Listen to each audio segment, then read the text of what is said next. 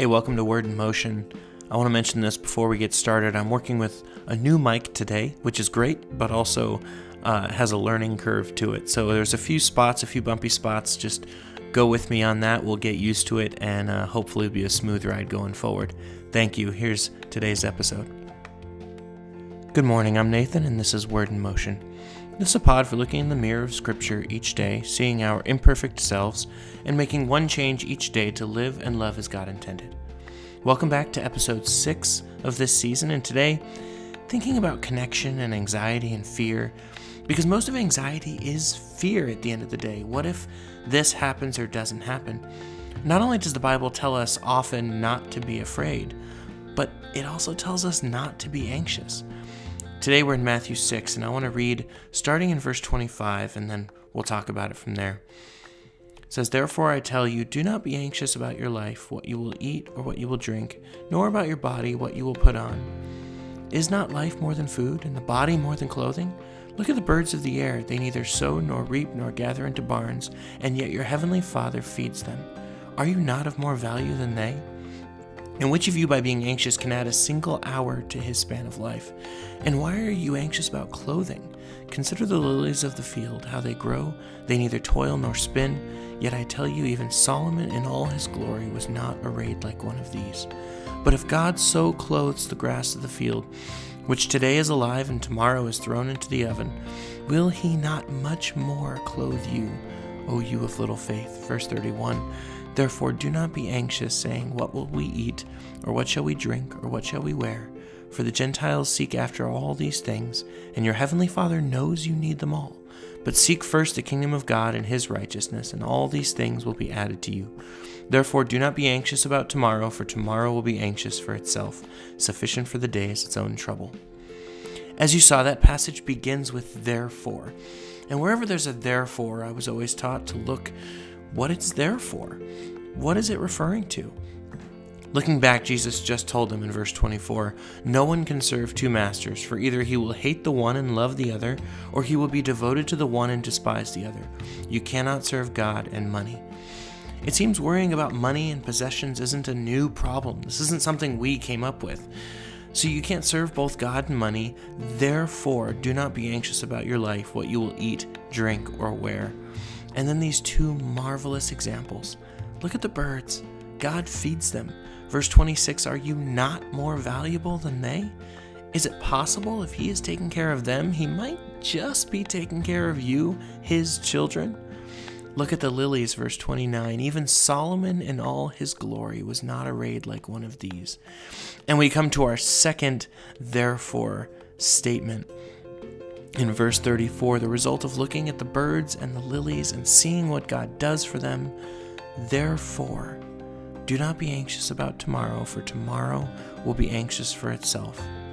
Anxiety comes with the frantic pace of life, the demands to constantly be working, producing, adding value and possessions. And as Jesus said, you can't serve God and money. So look at what God is doing. Look at who He is and how He treats His creation and then do not be anxious. So, what about today? I've already said during this season bask in who He is. Take a deep breath. Take a Sabbath. I know it's not Friday or Saturday or your day off, but even if you can't take the whole day, take an hour or half an hour or 15 minutes to go for a walk. Notice the birds and the flowers. Now, listen, I grew up in Los Angeles. I know wildlife isn't everywhere. But in big cities, isn't wildlife even more amazing? Because it finds a way to survive. Because God provides for the trees and the flowers and the birds to thrive in LA or Chicago or New York. Even more incredible, isn't it? That in those places, nature still thrives, God's creation still thrives. Even more incredible than maybe in the Midwest where open space and sunlight are readily available.